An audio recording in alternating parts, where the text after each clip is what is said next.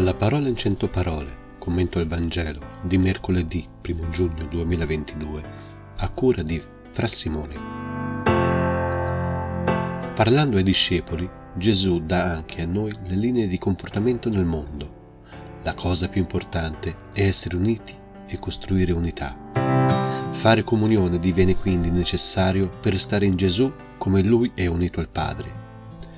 Non costruirla vuol dire collocarsi fuori dalla verità.